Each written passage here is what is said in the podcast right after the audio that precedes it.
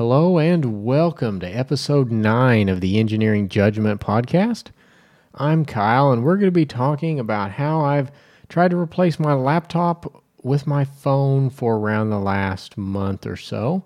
I decided to try this out because I have a fairly bulky laptop, and it can be somewhat of a hassle to carry it around with me while I'm traveling or just wanting to run out to a coffee shop.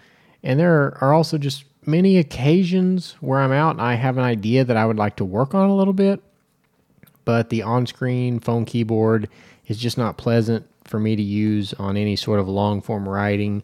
And I either don't want to or just haven't brought my laptop, so it's not really um, an option. I also can't simply start using voice to text in a lot of those situations because I don't really want to bother the people around me who might be trying to enjoy their day and not want to hear some stranger narrate, you know, whatever he's working on. I mean, I can't really think of things that are much more pretentious than a guy narrating his podcast script in the corner booth, and I definitely don't want to be that guy. So I really needed a better solution. I began by looking at super compact laptops, and I found a few options, um, both new and upcoming, but all in all, they were rather pricey. And in addition to just being costly, these laptops would just be something else that I would have to keep track of, keep charged, carry around with me. It really didn't solve a lot of the convenience issues, it just solved the size issue. So while I was thinking of a way to get a smaller laptop that was easy to carry, I had a realization. Maybe I was looking at the problem in the wrong manner entirely and as in most cases, it was beneficial for me to take a step back and really consider the problem from several angles. I realized that it was not really the laptop that was the problem, but that I really just didn't want to carry that much stuff around with me.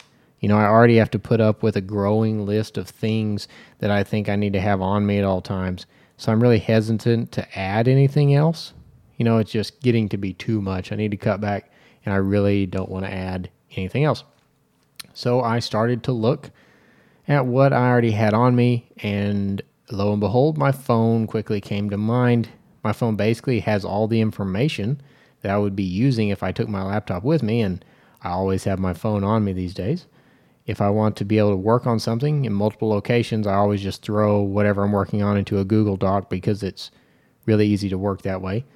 I figured that if I use my phone as a starting point and Google Docs for most of the documents, I could get most of the usefulness that I was looking for, you know, when I'm out and about, and I really don't need that full computer experience. Now, there are a few drawbacks to using my phone over a more traditional laptop. You know, I get the mobile versions of websites, which can really be a hassle if I'm trying to do any in depth research. You know, a lot of those companies have really not taken the time to make mobile friendly websites yet, and it can be a pain to navigate around those.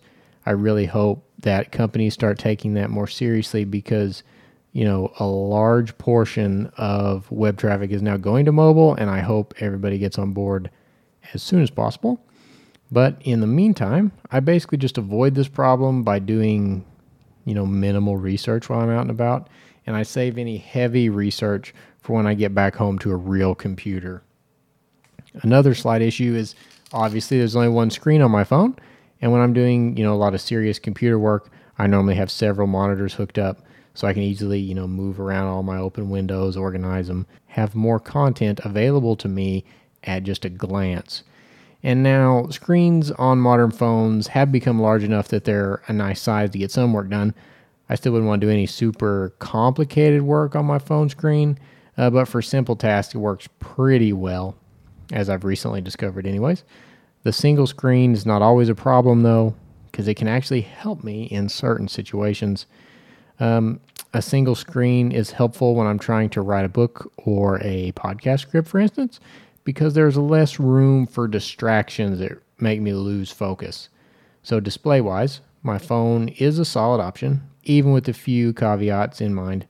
You might be thinking that I would just choose a tablet at this point because that's basically the same as my phone, but a larger screen.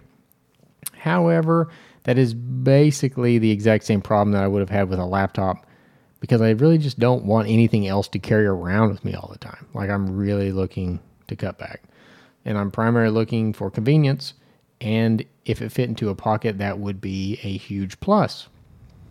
And the main issue, as I've already mentioned, with using my phone for anything serious is the on screen keyboard. A digital keyboard at this point is just not good enough for me to get any sort of work done that requires serious typing. Also, swipe to text and voice to text are nice, but they're really not viable options for me, uh, basically, as I've already talked about. Um, I, at the end of the day, I just need a real keyboard in order to get work done at this point. So, to get around this issue, I have picked up a full size Bluetooth keyboard. Now, you may be wondering why I would want to carry that around with me since I've just talked about how I absolutely don't want to carry any more bulk with me. And well, there are many different types of Bluetooth keyboards out there that I looked at before picking one. I found that several were incredibly portable or tiny, but the images showed someone typing on them and their hands were all crammed together. And I'm really looking for a keyboard to eliminate that poor typing experience, not make it worse.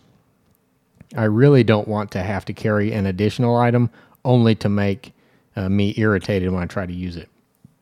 So I kept looking until I stumbled across a full size keyboard that folds over twice to save space. The two ends fold towards the center, and that way I could carry it around in a large pocket or in my hand like a really small notebook, but still be able to get some real typing done without cramming my hands together into an uncomfortable position.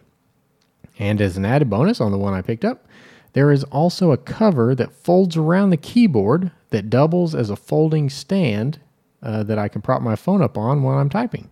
In fact, I've used this very setup to type this podcast episode as well as several other things. The cover is a nice extra because that is one less thing that I have to worry about when I'm trying to work on the go. You know, I just don't have to worry about trying to prop my phone up against, you know, whatever's on the table or wherever I am. And it just really takes up no extra space because it's pretty thin and it just protects the keyboard on top of that, helps keep it folded. Oh, if you're curious, the brand of keyboard that I ended up choosing was Plugable. Neat little logo. Uh, the reviews seemed pretty positive online. It seemed to be the closest thing that I could get to a traditional keyboard experience. Now, the keys are not as nice as a regular keyboard uh, because the travel depth is pretty shallow, but to me, it honestly feels really similar to a standard laptop keyboard. So it's definitely good enough for me to type on for long periods of time. Not ideal, but definitely manageable. This keyboard has worked pretty well for me so far. I hope that it, you know, will end up lasting a while. The construction seems to be sturdy enough. It's like made of aluminum. The hinges seem to be uh, pretty well designed, and the battery life has not been an issue for me yet. I've used it for a week or so on and off, and it hasn't uh, started giving me a battery warning, so hopefully it will continue to last that long. Really, though, time will tell how robust this keyboard actually ends up being. Um, if you've used a portable keyboard that you think's worth looking at, please reach out to me and let me know. I would like to, you know, try out the, you know, whatever options you have because I am still looking for better and better options. I'm not totally sold on this one. And I'm also interested in what features you look for in portable workstations. How do you get work done on the go? Am I just missing an entirely new viewpoint that I need to consider? I mean, I'm also thinking about getting a mouse to use with my little keyboard in the future, uh, you know, to take it to the next step. And I would really like to know your suggestions. Uh, I also saw some Bluetooth keyboards that had trackpads built into the side of them. That's also an option. It just, you know, takes up more space. But you know, really, I'd just also like to thank you for taking the time to listen to this episode of the Engineering Judgment Podcast. Please leave feedback on the show as well as you would you would like to see in the future. You can reach me on Twitter at ENGRJudgment or by email at engineeringjudgmentshow at gmail.com. Uh, you know, reach out to me on Twitter at ENGRJudgment with all of your, you know, portable workstation questions, pictures, all that good stuff. And thanks again for listening, and I'll see you next time.